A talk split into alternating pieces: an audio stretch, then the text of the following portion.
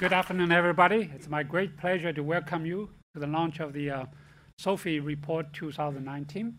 We actually have had some traditions hosting the launch of the SOFI for a couple of times.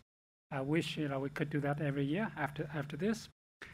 And uh, particularly, I wanted to thank uh, my, my friend um, Vimlendra, uh, Sharan, who is a great neighbor of us uh, some years ago, in helping uh, Uh, arranging this meeting together with Raju and others. And I welcome uh, Rob, uh, Rob uh, Johansson, the uh, chief economist of USDA. We have some same road from Minnesota, by the way. We'll tell you what the common road we have. And Maximo Torero, now the, he used to be the director of our market trade and institutions.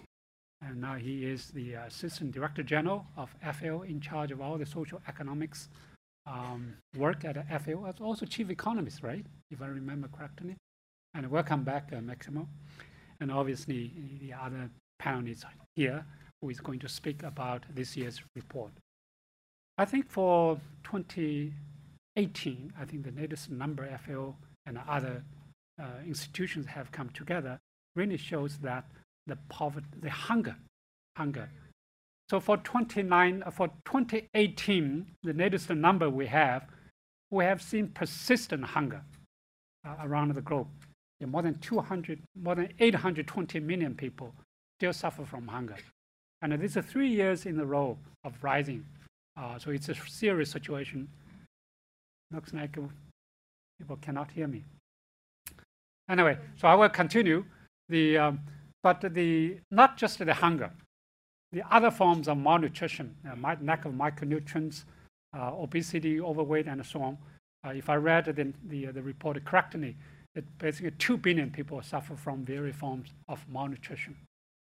Now, why, why we had this problem? Many issues. For example, the climate change, uh, the continued the conflicts, refugee crisis, and so on. And this year, something that will come to haunt us, that is the economic slowdown, slowdown in many parts of the world, the global, at the global level, national level, the economic growth will slow down. And we have also seen increased inequalities. It's not just the, the people, uh, well, on average, getting so the, the, growth is getting slower, but uh, the hungry people, poor people, will suffer more than the average. Now, um, well, obviously, IFPRI continued to uh, work with others to end hunger and malnutrition. I remember some years ago, the FAO WHO hosted a conference, probably 2013, uh, on and on acceleration of ending hunger and malnutrition for the Global Nutrition Conference number two. And the IFPRI was very much committed in supporting different efforts, different networks, uh, or different efforts in ending hunger and malnutrition. So we launched an effort called Compact 2025.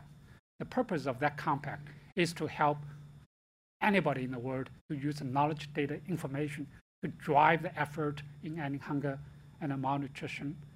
I think my personal belief is if, if we wanted to achieve all the SDG goals by 2030, we must end hunger and malnutrition first, maybe even before 2030.